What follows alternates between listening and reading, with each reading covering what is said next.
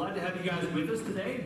Uh, I want to start out this morning with a, uh, quick story. It's just a kind of a word picture that, came to mind for me this week. It comes from a story that's told by a Major Gilbert about the British liberation of Palestine. And he says this He says, Driving up from Beersheba, a combined army made up of Brits, Australians, and New Zealanders were pressing on the rear uh, of the Turkish army's retreat over the arid desert. The attack was now well ahead of its water carrying camel train, and water bottles were empty.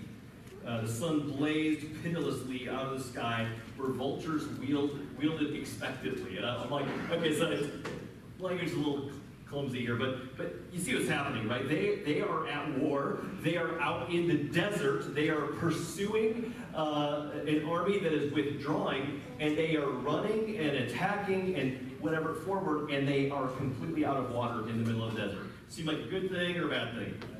Right, and so you can imagine this. He describes it here a little bit later. He says, "Our heads ached." Writes Gilbert, and our eyes became bloodshot and dim from the blinding glare in the desert. Our tongues began to swell, and our lips turned purplish black and burst open for lack of water. I mean, can you imagine? This is horrible. Those who dropped out of the columns were never seen again. He said they died in the desert. Uh, but those, but we, uh, but desperate forces battled on to Sheria. He said at Sheria, uh, if we'd been unable to take it by nightfall, thousands of people would be doomed to die of thirst in the desert. We fought that day, he said, as men fight for their very lives. We entered Sheria station on the heels of the retreating Turks. And he said the first objects which met our view were those of great stone cisterns full of cold, clear drinking water.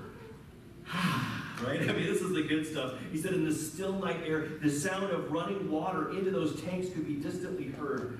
Maddening in its, its nearness, yet not a man murmured when the orders were given for the, the battalion to fall in, in a two person line. Uh, he said, the orders were given, let the wounded go first, then those on guard duty, and then the company, two by two by two, two at a time. Uh, he said it took more than eight hours for people to get a drink of water. Again, people that were at that point dying of thirst. Men continued to fall in the column while they're sitting there waiting for water. And he said, here, here's the part that gets crazy. He says, as the at first light, right, as as, uh, as light finally appeared, they realized that all the time as these men continued to drop and die of thirst, that just 20 feet beyond where they were standing was a low stone wall, on the other side of which was tens of thousands of gallons of cool, refreshing water. And I, I, I just was like, man, what an amazing picture as people are standing in line for hours and hours and hours. Again, people continuing to drop and to die of thirst. All the while, there is there is fullness waiting for them. All the while, there is refreshment. There's exactly what they needed just on the other side. Just stand is right there waiting for them. Well, we are on week number three. It's our third and final week of a series that we've been doing here at Ignite uh, called Finding the Cure. And this week, I want to talk about the cure for emptiness, the cure for thirst, so to speak, because I, I talk to people every single week uh, that are thirsty in their souls, that are empty and longing for something more. And I think to some degree, it's, it's a similar sort of picture because to some degree, I think a lot of us can say, you know what? We recognize, we can understand that kind of emptiness, that kind of loneliness, that kind of longing in our souls. Some of us even know the right answers, right? If I were to say, how many here think that the, the fullness is found in God? We would raise our hands and say, oh, yes, I believe that. And yet we are dying of thirst in, in reality. We are longing and empty. And all the while, God says, man, there is, there is there's water for your souls. There's the good stuff. There's, there's, there's bread that you can eat and never go hungry again. Just waiting for you and I if we were to return to God and pursue Him and if we would find all that we long for and need in Him. Well, this is like a major theme that you can see lived out in Scripture. In fact, in fact, you can hear uh, many of the, uh, the, the human authors of Scripture are express this kind of hunger and this kind of emptiness, this kind of longing back to God. Psalm uh, 63:1 is one of my favorites, I just I love it. It's very similar imagery to what we just that story I just told. But he says this: says, "Oh God, you are my God. Earnestly I seek you. Listen to this. My soul thirsts for you. My body longs for you in a dry and weary land where there is no water. He says, I've seen you in your sanctuary. I beheld your power and your glory because your love is better than life, he says. My lips will glorify you. But you hear that longing that he's expressing? He's like, man, I thirst for you like a, like a man dying of thirst, thirst for water. And then he says, and then he goes on to say, man, and I, I have seen you, I've gotten glimpses of you, and I realize that you're where it's at. And your love is better than anything. It's better than anything. Listen to a few of these quotes as well. Erwin McManus says this, this is a great quote. He says, Life without God is starvation of the soul. My soul doesn't crave something from God. My soul craves God. and by the way, so does yours, he says. That's why everything else will leave you unsatisfied in the end. Pascal says happiness can be found neither in ourselves nor in external things, but in God and in ourselves as we are united to Him. This is right from Jesus' own lips. Uh, referred to this uh, a few weeks ago, but uh, he says this Jesus stands and he says, On the last and greatest day of the festival or the feast, Jesus stood and in a loud voice he says, Let anyone who is thirsty come to me and drink. Whoever believes in me, as the scripture said, rivers of living water will flow from within them. By this he meant the Spirit, whom those uh, who believed in him were later to receive.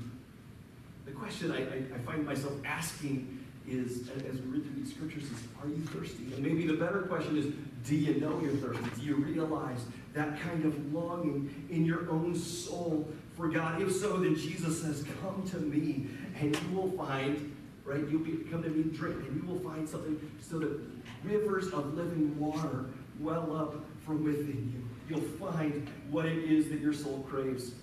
Matthew 5, uh, this is in the Beatitudes. Jesus has a series of comments that are kind of countercultural, counterintuitive, and he makes statements like, like this one. Uh, Matthew 5, 6, he says, Blessed are those who hunger and thirst for righteousness, for they will be filled up. Now, righteousness, literally, I, usually teach people, like, when you hear righteousness, it's one of those churchy words that you think, righteous, right? Like, I don't even know what that means. So, like, but we kind of, we kind of hear things like that. But literally, righteousness means right relationship. So every time you read that, I want you to think right relationships. Right relationship with God, first and foremost, and right relationship with one another. That's, that's righteousness. It's right relationship with God. So he says, blessed are those who hunger and thirst for right relationship, especially with God for they will be filled.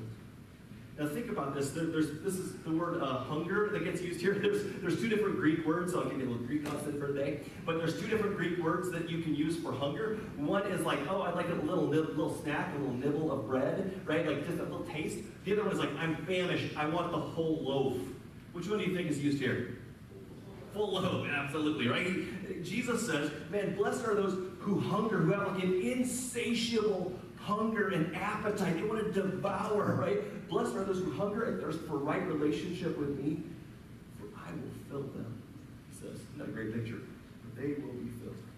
I'll give you one more uh, kind of rapid fire scripture. Isaiah 55 is a classic Old Testament one. Same sentiment. Uh, it says this. It says, this is God speaking to his people. Come, he says, all you who are thirsty, come to the waters. You who have no money, come buy and eat. Come buy wine and milk without money and without cost. He says this Why spend money on what is not bread? Why spend your labor on that which does not satisfy? Listen, God says, listen to me and eat what is good. And you, or another translation says, or your soul will delight in the richest of fare. Can you say, come to me and drink, come to me and eat, come to me and find fullness that you long for, that you crave.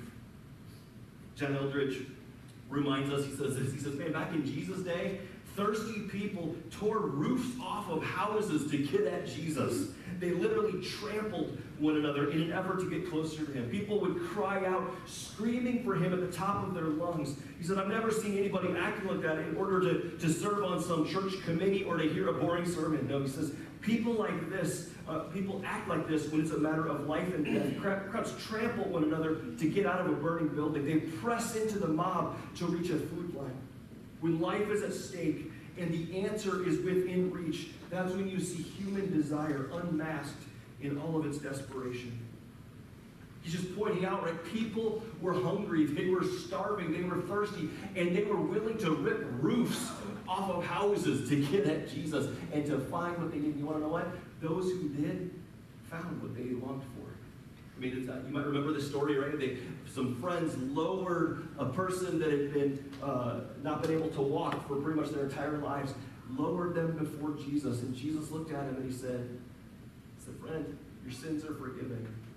Right? Not exactly what they were hoping for, not exactly what what uh, they were expecting, and yet they got what their what his his paralytic got what he needed most. And then God said, oh, and then Jesus said, oh, and by the way, so you know that I have the power to forgive sins, get up, take your mat, and go home. And he did. Amazing kind of picture of hungry people coming to Jesus and finding what their souls craved and needed most. For the rest of our time uh, this morning, I want us to, to zero in on a passage of scripture from John chapter 6. And uh, a, it, it, too is about a crowd that is hungry. and uh, if you've got your Bibles, you can open them up or you can follow along in the Ignite app or on the screens as well. Uh, but I want you to kind of kind of just walk through this with me. First, a little bit of background. The first part of John chapter 6 is a story that, that many of us might recognize. We've heard it before. I've taught on it many times before but it's the feeding of the 5,000. So it's a, it's a time when Jesus is ministering. He and his disciples are, are te- I mean, he's teaching this whole crowd, and, and we know that there's at least 5,000 men plus women and children that are there with him. And he is, he is teaching them about God's kingdom, about how life with God works, all this kind of stuff. And he teaches on and on and on and on and on. And he's, I'm like, yeah, no, that's a sermon, right? I mean, this is the good stuff. So he's, he's teaching, it's going great. And suddenly they realize, man, it's late people are hungry. They are, I mean, they are, I mean, to the point where he's like, man, the disciples are like, they're going to pass out on the road. They're not going to be able to make it home because they are so hungry and it is so late and they've been out in the heat of the day. And man, these people need food. And so Jesus miraculously feeds them, right? He does it with some loaves and some fish. You remember how many? Five loaves and a couple of fish, right? I mean, he kind of, kind of, kind of gives them what they need. Five small loaves of bread and two small fish, and he prays and he thanks God and he, and he starts feeding people and feeding people and feeding people and feeding people, right? Way beyond what five loaves and two small fish can do, right? He feeds 5,000 men along with women and children. So probably like eight or 10,000 people he feeds with five, five small loaves and a couple of fish kind of thing. Start, and if, if, that weren't enough, they go and he, has his disciples go and pick up leftovers, and they end up with 12 huge baskets full. And so, like, I mean, this is this is literally what happens directly before um, the, the, passage that we're gonna we're gonna jump into now. So, like, they get done with that. It gets it gets dark. I mean, people eat and they have fun, and they're all like, "Woo, it's amazing! It's a miracle!" Right? That kind of thing. Jesus ends up walking across the, the water uh, past his disciples over to the other side of the lake, and that's where to pick up the story. John chapter 6, starting in verse 25, says this. When they, the crowd, right, when the crowd found him on the other side of the lake, they asked him, Rabbi, when did you get here? Right? How did that happen? Uh, and Jesus answered, Very truly, I tell you, you are looking for me, not because you saw the signs I performed, but because you ate the loaves and had your fill. In other words, he's saying they didn't believe in Jesus. They didn't really, they weren't trusting him as God or Savior or anything like that. They had eaten and gotten their fill, and now they were hungry again. They're like, ah, that was good. What, what do you got for breakfast? Right? I mean, like, I'm thinking like maybe multiply bacon, right? Like, I mean, like, come on, this is something we can get behind. What else do you got? It, it, it, it's that sort of a feel that's going on. Verse 27, and Jesus, Jesus' response. Don't work for food that spoils, but for food that endures to eternal life, which the Son of Man will give you. For on him, God the Father has placed his seal of approval. And then they go on in verse 28, and, and it says, then they ask, well, well, what do we have to do to get God's seal of approval, right? What must we do uh, to do the works God requires? Verse 29, Jesus answered, The work of God is this, to believe in the one who has sent him, the one he has sent. To believe in the one he has sent. Excuse me, verse 30, so they asked him, What sign then will you give us so that we can see it and believe you? What will you do? Our ancestors ate manna in the wilderness. As it is written, He gave them bread from heaven to eat. Now just pause, hit the pause button for one second. what did Jesus just do? Right? What did he just literally, like a few verses before this, what had he just done? He gave, and what did he feed them? He gave them bread from heaven. He's like, Are you out of your mind? Like, what are you, you're asking for a sign? I just gave you the sign.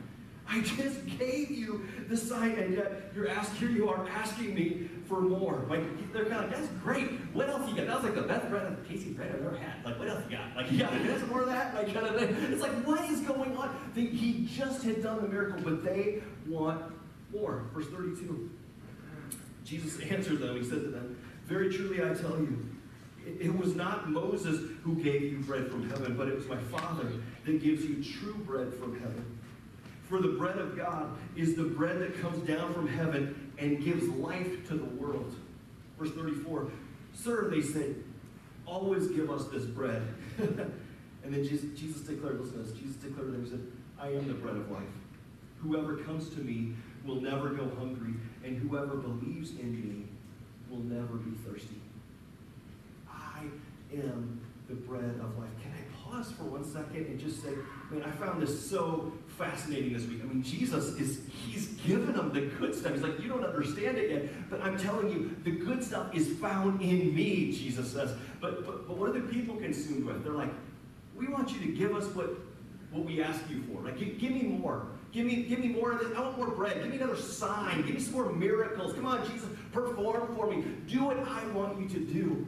And Jesus is like, I don't know if you can get this yet. He's like, but the stuff that I do is not what you need.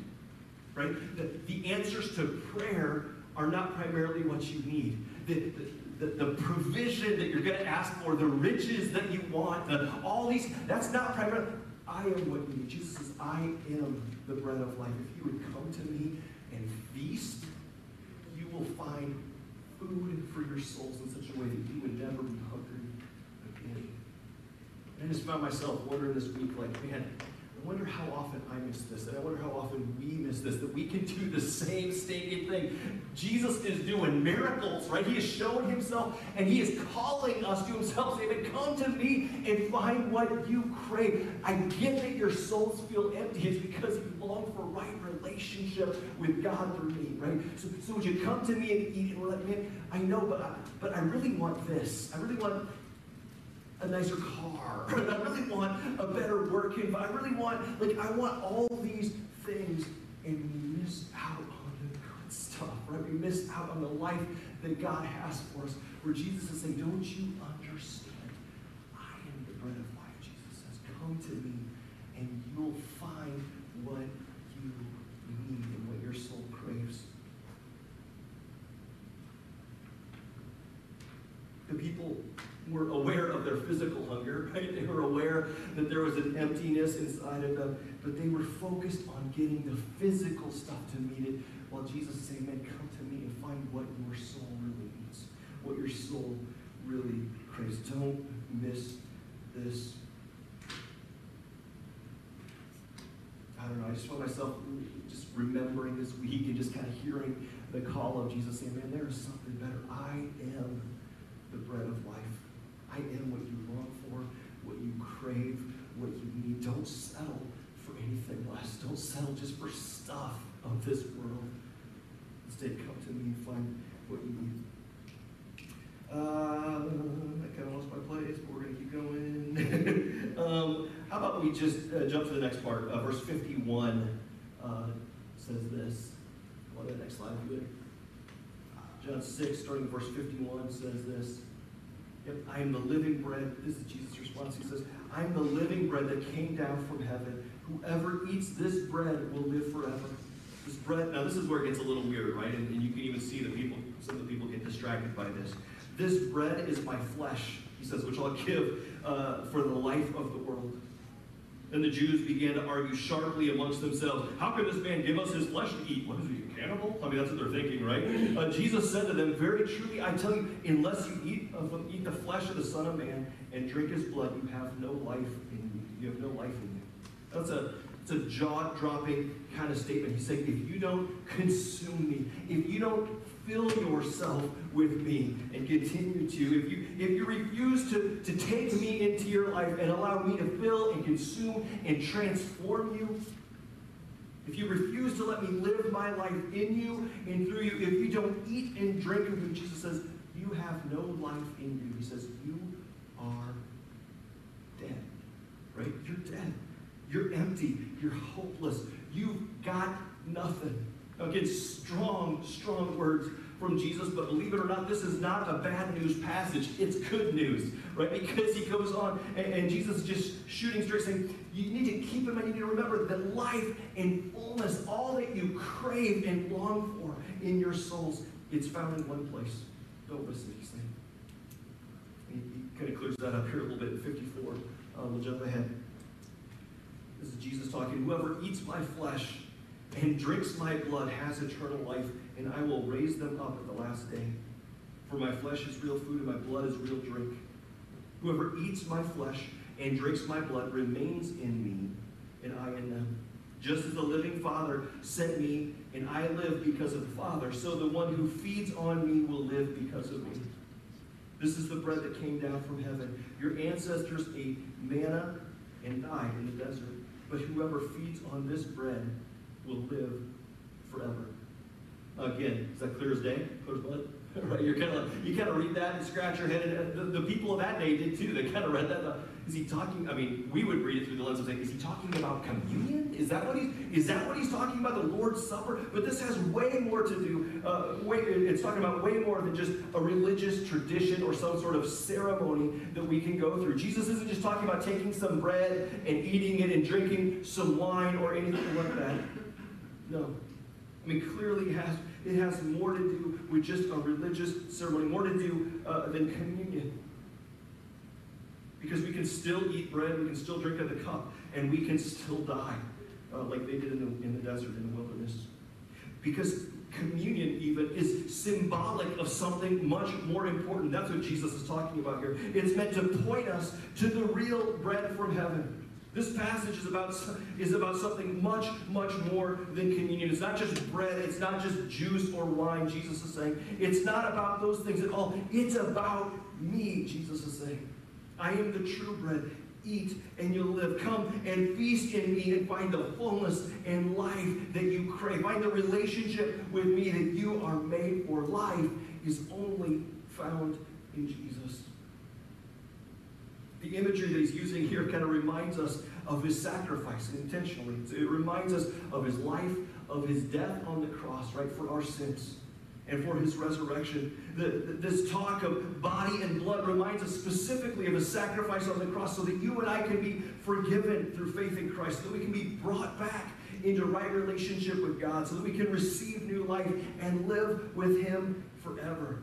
What Jesus is saying here is, he's saying there's no forgiveness without me. There's, there's no such thing as fullness without me. There's no hope without me. There's no life even without me. It's only found in one place. So Jesus says, Come to me and feast. Come to me and draw near. Come to me and find life. Come to me and receive and drink and be filled in such a way. Be transformed in such a way. Take Jesus in in such a way that you will. Don't look anywhere else. Don't go anywhere else. Don't be content to be filled elsewhere. Don't settle for anything else in life. Life and fullness and salvation and hope is only found in relationship with Jesus Christ.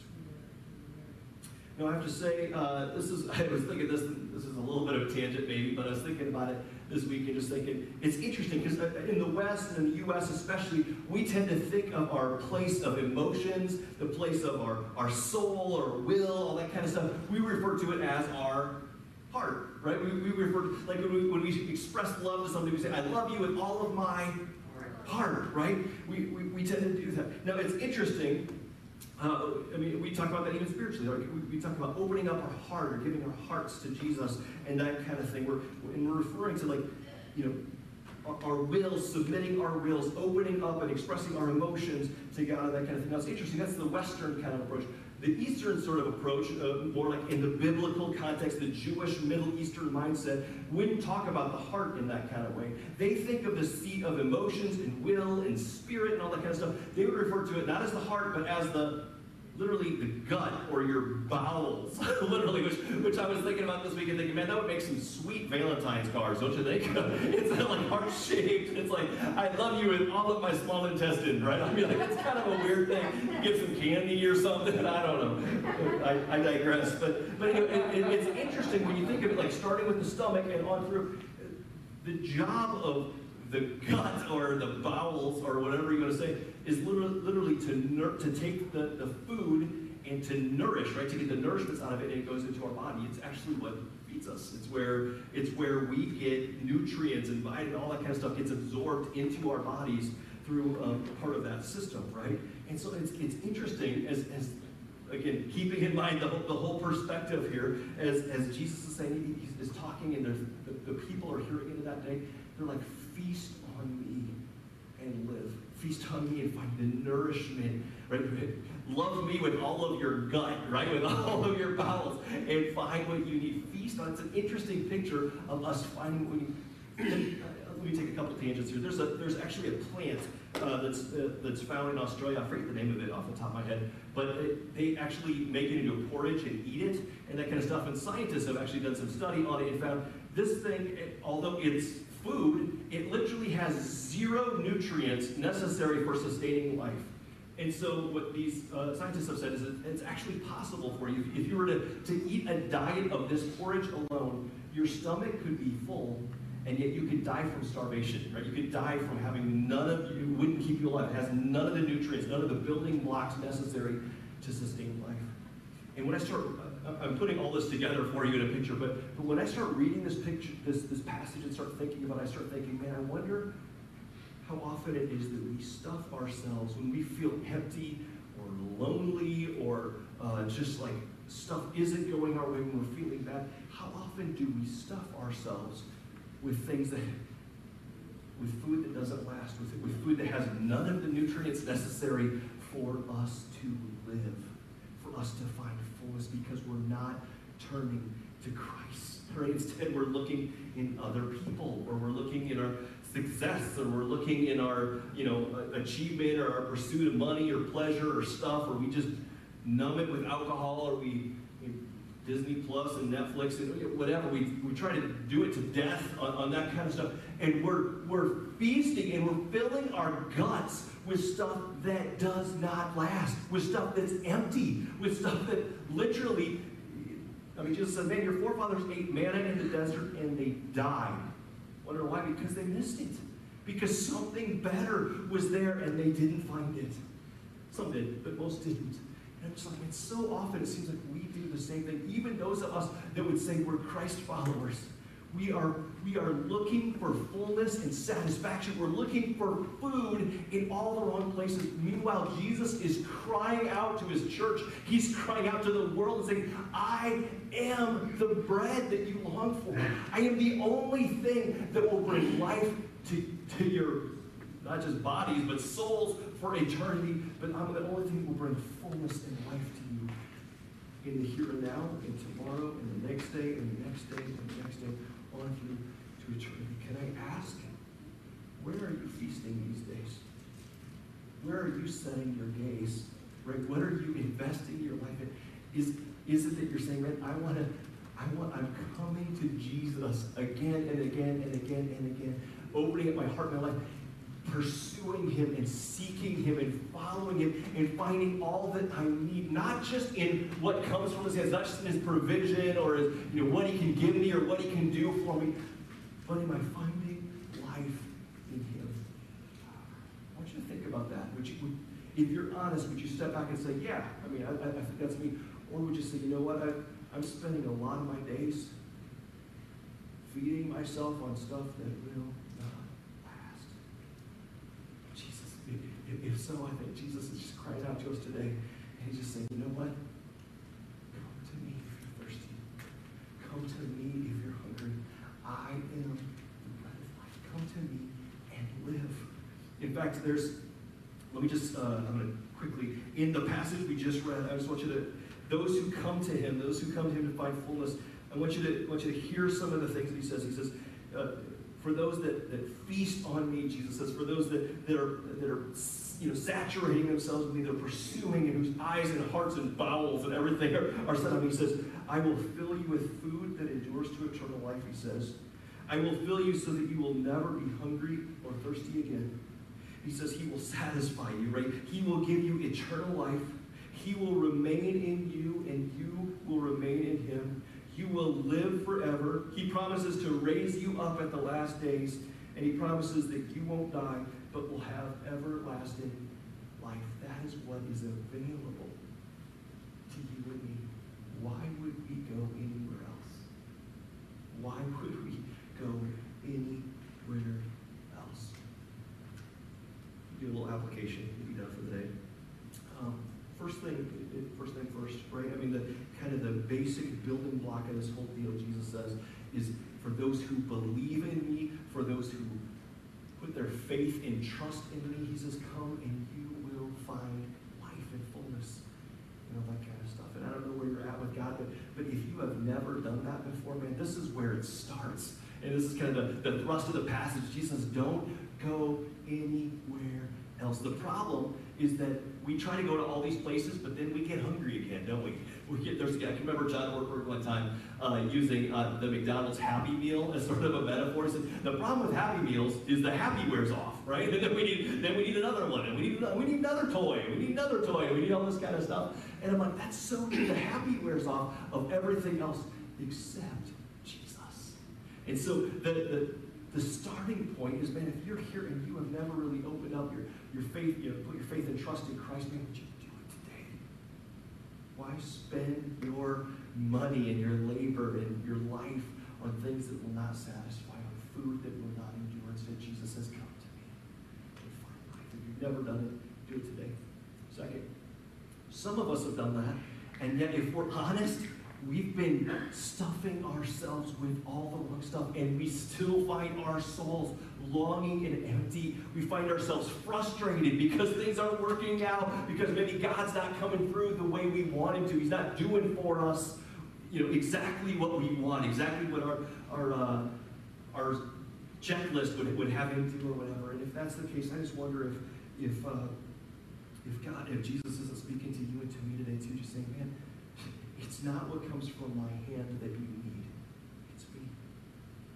Maybe it's time for us to say, God, would you forgive us for so often going to other things, for trying to feast on all the stuff this world has to offer, looking for fullness and purpose and life in direction in all the wrong places, instead of just coming to you, friends. There's water, right? There's, it's just waiting for us. There's life, there's food, there's fullness, but it's only found in Jesus Christ. And so for those of us that are Christ followers, man, maybe it's time for us to lay those other things down and say, God, would you, would you forgive me? I come to you this morning and, and just proclaim with my lips and my heart or my bowels or whatever, I proclaim that you are what I need. You are what I want. You are what I long for. Would you forgive me for going everywhere else? And would you teach me to walk with you, to live with you in the power of your spirit? I can remain in you and you in me, and to live out that right relationship that you have in store. Teach me to do that. I was thinking this week as well, another application step is in this story, right, that we're, we're talking about, there's there were people that were um, that had had their fill. They, they'd, they'd eaten and they'd been around Jesus. They'd seen what he could do. They'd even eaten some of the bread and the fish that he had provided, and yet they missed him. Right? They missed the good stuff. And I just was, was thinking this week, man, how easy it is for that to happen, even in the church. Right? We can show up to church all the time. We can be here every Sunday. We can serve on teams. We can do all the right stuff. Right? We can have all the right externals. But we can miss out. I mean, we can keep coming to God like that. Of like, God, I want you to do this for me. I want you to do this for me. I want you to do this for me. And yet we still haven't settled the deal. We've missed him as my Savior and my God and my King, the one that my soul needs. Do you know what I'm saying? And I just I just wonder if, if that if that's you and that's some of us here today, I wonder if if maybe God isn't just saying, man, it's time to lay that stuff down and just recognize that He is the one you need. Just say, man, God, Jesus, I don't want to miss the life that you have for me. I don't I don't want to just eat bread in the desert and die. I want to feast with you and on you and drink in your spirit and live my life with you and for your glory, for your pleasure, in such a way that I remain in you and you in me, and I live with you forever and never die. One more kind of random thought. I found myself uh, thinking about this week, and I'm going to do that. I'm going to do this uh, in the upcoming week. Maybe you want to join me. But I'm like, you know, for me, uh, really, I think uh, media stuff like movies, Netflix, Disney, uh, even phone stuff or whatever is is something that I can so easily eat, right? I can so easily go to uh, on a regular basis, and it's the stuff that it won't last a second, will it? I mean, it's the kind of stuff that I can feast on and die in the desert. And, uh, and for me, I'm gonna I'm gonna spend some time this week fasting from some of that kind of stuff. Maybe you want to join me, and instead just say, you know, I want to I want to create some space in my life so that I can uh, drink in and feast on Jesus, if you will. I want to spend some extra time in His Word. I want to spend some extra time praying and just drawing close to and, uh, and being reminded of His goodness and the good plans and the fullness and the life that only comes from Him. Maybe you want to do that and join me in, in that this week.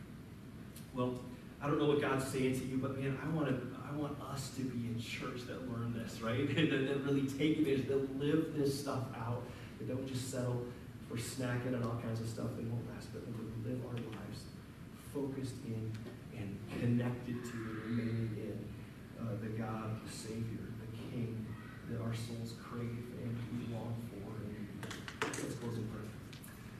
Father, that's our cry this morning. Would you, uh, would you just come? Speak to our hearts? Would you draw us close? Lord, forgive us for so often and so easily turning to other things, things that will not last. All the while, you offer us life with you, something better. Lord, this morning, we just want to, we're going to open wide the doors of our hearts and just invite you in and just pray, God, that you would come, that you would fill us, that you would consume us, that, you would fix our eyes on you, Jesus, that you would be the thing that our hearts crave and long for, that we recognize that and live that out in our lives. I pray this week, God, that you would uh, help us to prioritize that relationship, that right relationship with you. That we would create space to pray and to bask in your word and drink in from your presence, your spirit. That you would bring us to life in ways that nothing in this world ever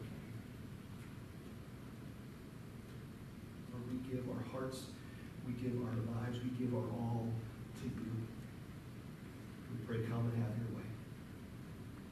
And your kingdom come and your will be done.